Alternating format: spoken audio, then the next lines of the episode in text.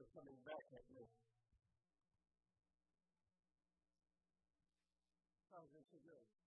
He's just a uh, wonderful God to serve, knowing that He's with me constantly day in and day out.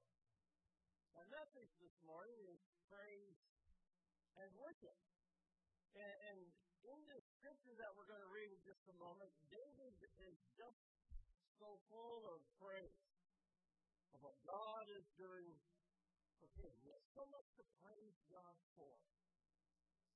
And I trust this morning that we have a lot to praise God for also. I, I just pray that uh,